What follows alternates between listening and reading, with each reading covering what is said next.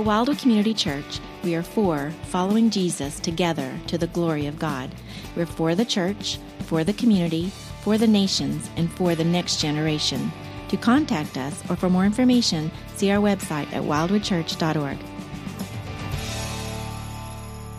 Last Sunday, we launched a three week study on the subject matter of eternal rewards. And we could subtitle that study, Why What We Choose to Do Now Matters Forever.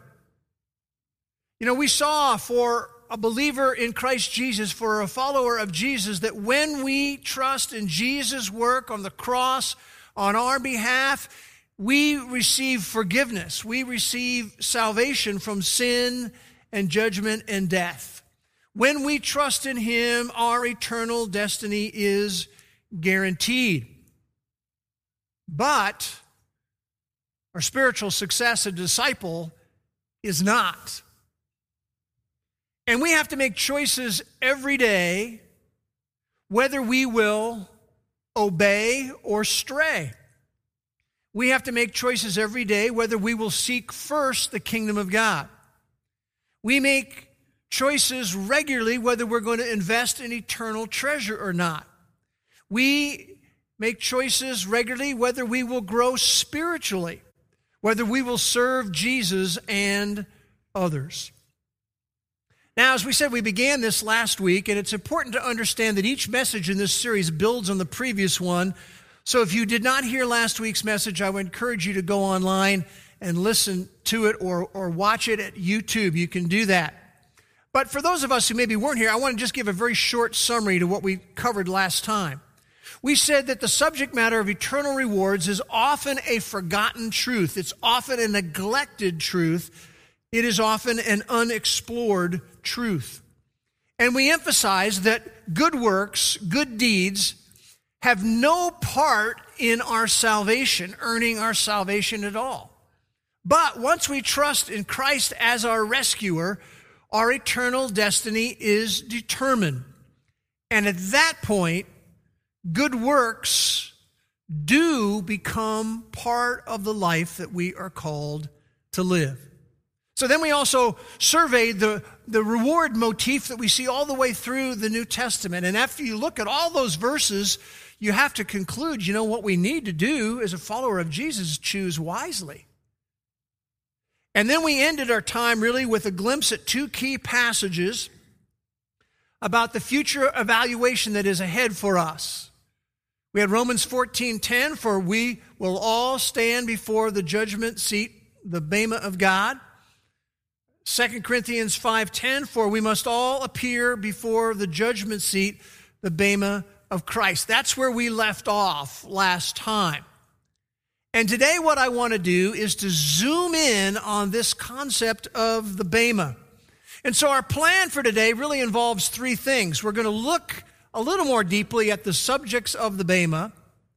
We're going to secondly look at the nature of the bema. And then thirdly, we're going to look at the when of the Bema. So the first thing we're going to do is look at the subjects of the Bema. Now remember, these letters were written to followers of Jesus. They were written to believers. They were written to people just like you and just like me. And when we look at the passages, we see it very clearly stated. It says, For we will what does it say? All stand before the Bema. Romans 14 10. 2 Corinthians 5 10. For we must all appear before the Bema. Romans 14 12. Each one of us will give an account of himself to God. And we've seen some other passages that emphasize this. Revelation 2:23, I am he who searches the minds and hearts this is Jesus speaking, and I will give to each one of you according to your deeds. And then Revelation 22 12, I am coming quickly, he says, and my reward is with me to render to every person according to what he has done. And then you can also see this in the book of First Corinthians, chapter 3. It tells us that each will receive his own reward. And later on in, the, in chapter 3, verse 13, it's talking about a test of each man's work. It says, each man's work will become evident. It's going to test the quality of each man's work. So, what does that mean for all of us? It means that I'll be there, and it means that you will be there too if you know Christ as your Savior. Now, you know, in the New Testament, when we look at these passages, uh, it describes this thing as the judgment seat. And when we see that term, the judgment seat of Christ or the judgment seat of God, we might go, wait a minute, wait a minute, Bruce, I, I, I, don't, I don't understand this exactly. How is this supposed to work? I mean, I thought there was no judgment for a believer in Jesus Christ. And it's true. Romans 8 1 tells us that there's no condemnation to those who are in Christ Jesus. The reason why that is true is because Jesus took our judgment. And part of the confusion is that we don't really understand that there are three prominent judgments in the New Testament. So I want to just look at them for a moment. The first one is the forensic judgment of sin at the cross. This is what Jesus accomplished at the cross. The forensic judgment of sin that the holiness of God demanded be paid was paid for by Christ. And so that's why it says in John 3:18, he who believes in him, who's putting their trust in the work that Christ did on the cross, is not judged. And it's talking about this forensic judgment of sin. And then in John 5 24, truly, truly, I say to you, he who hears my word and believes him who has sent me has eternal life. And notice here it comes again, and does not come into judgment. The forensic judgment of sin is what fell on Christ. But we also need to know that there is a second prominent judgment in the New Testament, and that is the final judgment of unbelievers. And we see this described in particular in Revelation chapter 20, verses 11 to 15. It's described there as the great white throne judgment. And what happens is that all the unbelievers of the world, of all the generations, are gathered there. And when their name is not found in the book of life, it says they are thrown into the lake of fire. So we have the forensic judgment of sin at the cross. We have the final judgment of unbelievers. And the third prominent judgment in the New Testament is the evaluative judgment of believers or the Bema. This is where Jesus, our rescuer, is going to be our evaluator. Which leads us then to the next thing we want to look at, and that is the nature of the Bema. Remember, we talked about how that phrase judgment seat that we see in our English Bibles represents just one word in the original, a four letter word, which is the word Bema, B E M A. What was the nature? I mean, I don't know what a Bema is. We don't have Bemas hanging around here in Norman, Oklahoma. So, what is a Bema anyway? Well, a bema was basically a raised platform or a rostrum. And I want to share with you ways that it was used in the secular world. First of all, in the Roman world, the most frequent use of bema was describing a legal tribunal. It was a raised platform or rostrum that was a legal tribunal where a judge would hear a legal case and then that judge would render a judgment. And it is used that way in the New Testament in this legal tribunal sense 10 different times. I'll just give you some illustrations of it. For example, in John chapter 19, verse 13, Jesus is arrested and he's taken before the Bema of Pilate, the legal tribunal of Pilate. In Acts chapter 18 in verse 12, Paul is taken before the Bema of Gallio, the legal tribunal. There was an issue, a legal issue that needed to be decided. In Acts chapter 25 and verse 6, Paul is taken before the Bema of Festus, the legal tribunal of Festus. And so, when you talk about how the word is used outside of Scripture, very common, most common in the Roman world, to be describing a legal tribunal. However, in the Greek world, it was a little bit different.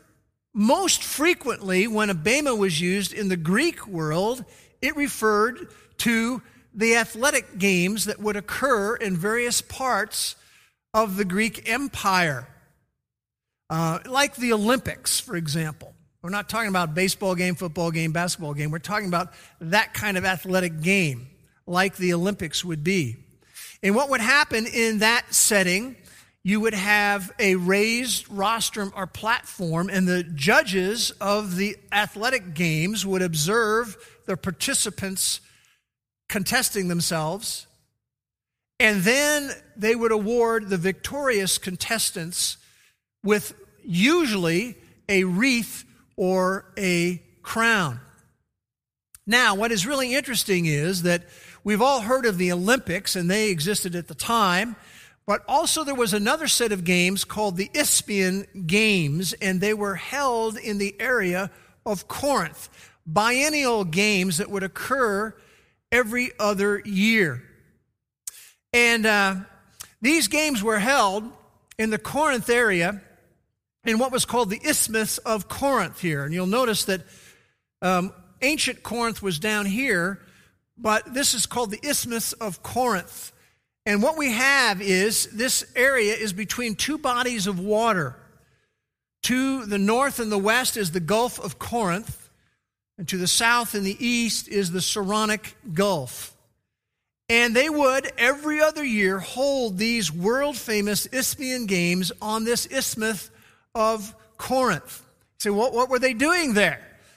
Well, they would have foot races, they would have horse races, they would have chariot races, they would have people throwing the javelin, they would have people boxing, and so forth.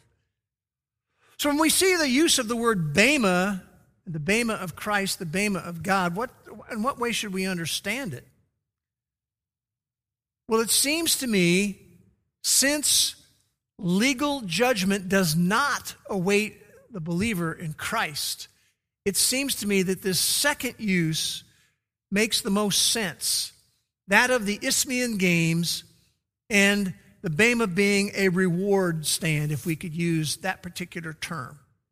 Now, it makes more sense when you think of to whom is he writing? Second Corinthians was going to, to whom?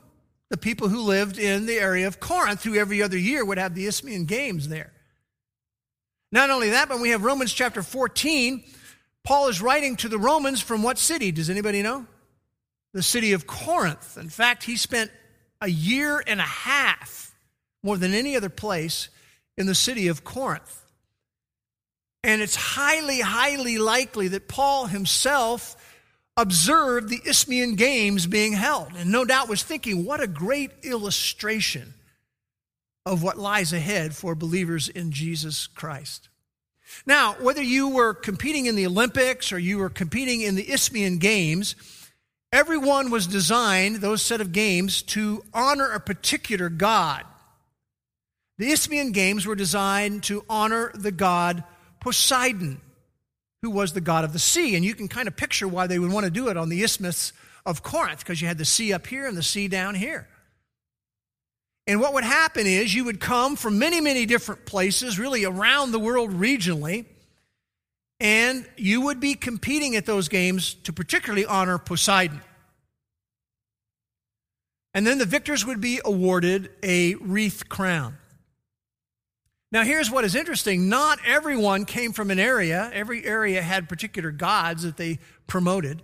Not everybody came from an area that promoted Poseidon. And so, what is really interesting is when you would win a, a wreath crown at the Isthmian Games, when you return to your hometown, you would place that victor's wreath on the altar of your own deity. Now, remember that for next time because we're going to see an interesting parallel from the Word of God. So, looking again at Romans 14 10 says, We will all stand before the Bema of God. We could say the reward stand. So then, each of us will give an account of himself to God. We're going to give an account for how we've chosen to run our life race as a believer. Again, 2 Corinthians 5:10 we must all appear before the bema of Christ we could call it the reward stand so that each one may be recompensed we could say rewarded for his deeds in the body according to what he has done whether good or bad. Now some people get a little concerned here because one translation says you're going to be recompensed for the deeds in the body according to what he's done whether good or evil. And we go yikes. What? You mean I, am going to get to heaven and there's going to be a review of every bad word I ever uttered? There's going to be a review of every sinful, evil thought that I ever had? there's going to be a review of every bad, sinful choice that I ever made, and I've made a bunch of them. Some of them have been disastrous. Is that what's going to happen? Is that what it's saying is going to happen? Now remember, this is so very vitally critical. This is why we take all of Scripture together. Our sins, if we've trusted in Christ, have been paid in full. It is finished. That's that legal accounting term. It's been paid off. As it says in Psalm 103 12, He has removed our transgressions from us as far as the east is from the west. Can I get an amen on that one? Absolutely, right? So, what is this referring to when it talks about good or bad? Well, I want us to see that the word bad here is not the usual terms for evil. For example, the usual terms for evil would be kakos, K A K O S, or the usual term for evil would be poneros, P O N E R O S. Why, that's not the term that he's used when he talks about good or bad. He uses the term phaulos, P H A U L O S. What does phaulos mean? If is it good or phaulos? Well, phaulos has the idea of being substandard. It has the idea of good for nothingness. It has the idea of worth less. And what it seems to be implying is, which is true for all of us, we'll admit it, some of our choices that we've made in life have just been virtually worthless in terms of eternity. They are substandard when it comes to being worthy of reward. Now, now, let me just illustrate this one way. Let's just all imagine, for some of us who've been a long time ago, let's imagine we're enrolled at the university and we're enrolled, enrolled in a particular class. And we decide, because we're enrolled in that particular class, we're going to make certain choices. And one of those choices is we like being in college. We're going to party. We're going to have a great old time. And we're not even going to go to class. And some of you are nodding, yeah, yeah, yeah, live that life. And when you don't go to class, you end up failing all the tests, right? And at the end of the class, what do you get? You get a zero. You get no reward for the money that you put into it at all.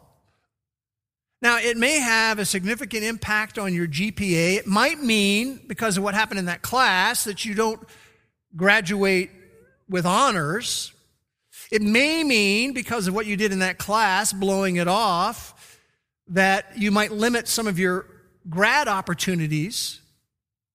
But by itself, it won't keep you from graduating from college. And that's part of the idea. There's some things that we've all chosen to do, gone off in the weeds over here or over there, and that's pretty much worthless in terms of having eternal impact. But it doesn't mean we're not going to spend eternity with Christ. I want you to notice what Paul says in 2 Corinthians 5 about the ramifications of the reward seat. Thinking of this reward seat, he says, therefore, in light of that truth, we set as our ambition to be pleasing to Jesus. And then in 2 Corinthians 5:11 he says therefore In light of this truth of the Bema, knowing the fear of the Lord, we persuade men. In other words, I try to convince other people of the reality of this, that the Bema is coming. We set our ambition to be pleasing to Jesus. Why wouldn't we do that? I mean, please the one who bled and died for us, right? Now, I want us to understand when he says, therefore, knowing the fear of the Lord, it's not like he's afraid Jesus is going to reject me. You know, I'm going to just hit the eject button. Boom, there you go, right out of heaven. No, it's not, that's not what he's talking about. His concern for the fear of the Lord is he had a concern that he was going to maybe grieve the Lord. He had some dread about this because he doesn't want to displease the Lord. Who does? Who knows him personally? I like the way John Walvoord, who for many years was the president of Dallas Seminary, actually went on a trip to Israel with him many years ago. He's now with the Lord. But this is what he said, speaking of this fear that he mentions, Paul mentions. He says, This fear is the possibility that his life will be revealed as one wasted and spent in foolishness rather than in devotion and complete obedience to Christ. Now, at this point in time, you talk, you might be thinking, okay, now, Bruce, I'm, I'm trying to put all this together. I'm trying to understand this. Uh, you're talking about there's a, like there's some reward we can get that might be adding to our inheritance. I thought we already had an inheritance. Doesn't the Bible say that every believer has an inheritance? And the truth is, yes, it teaches that. In fact, we need to think of inheritance in two ways. First of all, we have a salvation inheritance. When we trust Christ, we are immediately given a salvation inheritance. Ephesians 1:11 says, "We have obtained, you'll notice that's a past tense, an inheritance." And then it goes on to say in, in Ephesians 1:14, the Holy Spirit is a pledge or a down payment of our inheritance. In other words, the Holy Spirit's presence in our life is a down payment that God has given to us. What do you do with a down payment? The down payment guarantees you're going to complete the transaction. And that's what the Holy Spirit is in our life. It's a guarantee from God I'm completing this transaction. You're going to get an inheritance. Hebrews 9:15 talks about the promise of eternal inheritance. And then in 1 Peter 1 4, it tells us that our inheritance is imperishable and that it's reserved in heaven for you. So every believer receives an inheritance, an eternal inheritance. But that's not all there is. There is, secondly, a reward inheritance that will be dispensed at the Bema. And this reward inheritance, inheritance is individually determined. Now, if you're like me, I'm a questioner, little journalism school coming back what's going to be evaluated? What will we be evaluated on? Well, the first thing we're going to be evaluated on is our deeds, the life choices that we make. We see that very clearly. We've already seen it some. 2 Corinthians 5:10. What's going to be evaluated? Our deeds. So each one may be recompensed for his deeds according to what he has done for the choices that have been made. 1 corinthians 3.14 again testing each man's work our deeds our choices. And if it remains as it's tested he will receive a reward. We're going to be evaluated on our deeds on the life choices we make. Things like are we relying on jesus on a regular basis are we relying on the Holy Spirit to develop His fruit in our life?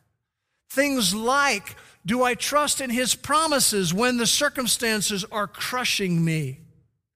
Things like, am I faithfully serving Jesus and others? Not just when I was young, maybe, but all the way through my life. Sometimes people get a little older and they say, I'm retiring from ministering and serving other people and serving Jesus. No, no, no. All of those things are the kind of things we're going to be evaluated on, our deeds. Second thing we're going to be evaluated on would be our motives. Our motives. We see this described in 1 Corinthians chapter 4 and verse 5, it talks about when the Lord comes, who will bring to light the things hidden in darkness, and here we go, and disclose the motives of men's hearts. Then each man's praise will come to him from God. And so we're going to be evaluated as to motive. Why is that necessary? Because let's be honest and, and open with ourselves, right? We have a tendency to operate out of selfish ambition. At least I do. We have an opportunity to really be more promoting ourselves, having an ulterior motive to some of the things that we do. You know, where we're out to impress others rather than pleasing the Lord. Hey, preachers have this same potential issue. Because it's possible, you know, to put together a message and it's, oh, it's got great illustrations, great points, it's very smooth, and we're doing it because I want people to be impressed. Tell me how good it is. See, that's a possible motive rather than wanting to please the Lord and to be accurate in the communication of the truth. See? So everybody ha- has to check our motive on things like this. Our motives have to be evaluated because sometimes, and by the way, this is really true in the political realm, that people relate to other people for their own benefit. They're thinking about themselves. And that's possible for every one of us. And so we're going to be evaluated, first of all, by our deeds, secondly, by our motives. So we, we've looked at the subjects of the Bema. We've looked a little bit at the nature of the Bema. I want to talk a little bit about the when of the Bema. When is this event going to occur? And as you look at Scripture, we see a number of passages that give us some hints. 1 Corinthians 4 5 talks about when the Lord comes. 2 Timothy 4 8 says, on that day. Philippians 2:16 says, in the day of Christ. 1 Corinthians 1 8 says, speaks of the day of our Lord Jesus Christ. 1 Peter 5 4 says, when the chief shepherd appears. Now, there are many fine biblical scholars who've worked very hard to identify the exact time that this event happens. Some of them have concluded, you know, it happens right after the rapture of the church where we're called up into heaven to be with the Lord. Happens then. Others have said, you know, I really don't think it happens then. I think it happens during the marriage supper of the Lamb, which occurs in Revelation chapter 19, just before Christ returns the second time to the earth. Other people say, you know what, I really think it happens during the seven year tribulation period between the rapture and the second coming to the earth. That's when it occurs. I had someone after the previous service who said, I think it's going to happen during the thousand year millennial kingdom because it's going to take a lot of time to get all that done. I, will say this certainly it's going to happen after we die. It doesn't happen now, it happens when our, our life is over and we're going to face the Lord. So here's my, my view on all of this. Rather than getting lost in the woods about figuring out the exact timing, I don't want to be distracted from the truth that this will happen. God can handle the timing of it, but it will happen. Now, as we close this message today, I want to answer the question why does this truth about eternal rewards even exist? Why, why is it there? Well, I really like the way Joe Wall put it. He says this very straightforward. He said, The Bible describes the judgment seat of Christ for one main purpose to affect the way we think and live, to motivate us to anticipate with joy his return, and to live our lives to please him. That's why it's worth taking a look at because it is there to affect the way we think and live. It's there to motivate us to anticipate his return. It's there to help us to live our lives to please him. Now, this is not just a heavy kind of truth at all. This is going to be a very encouraging experience and truth. There's a lot of encouragement in the truth behind the Bema, and eternal rewards. Max Lucado does a great job of describing this. You remember how Jesus said that the first shall be last and the last shall be first? Sometimes we just sit around in life and go, Well, I'm not like Bruce Hess. You know, he speaks over here and he does this and whatever, you know. So I guess there's, you know, wait a minute now. Wait a minute. The first are going to be last, the last are going to be first. I mean, this could be really encouraging. He goes on to say, The small will be great, the forgotten will be remembered. Do you ever think you're forgotten? You know, you're ministering to your family in the name of Christ, you're ministering to a sick person.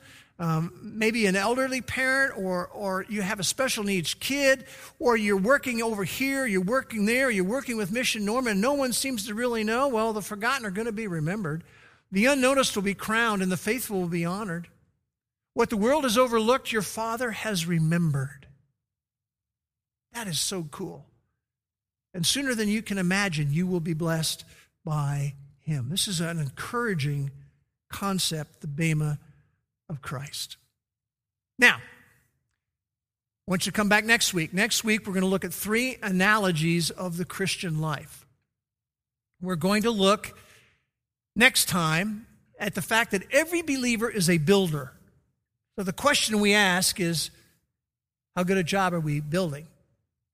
We're going to see that every believer is a manager. There's a certain pool of resources that we are to manage. How are we doing? And then we're going to see that every believer is a marathoner.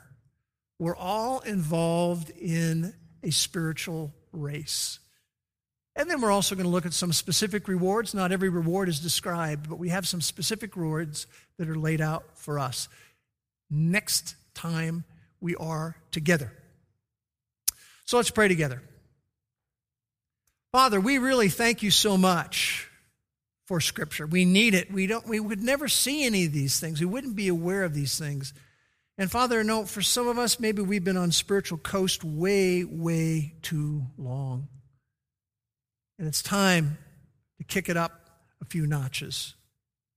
Father, I would pray that we would be more than merely informed by this series. I would pray that we would be transformed by this series. We would be transformed in the choices that we make on a daily, weekly, monthly, and yearly basis. And we would do all of that because we want to please the one who bled and died for us. And we pray these things in his name. Amen.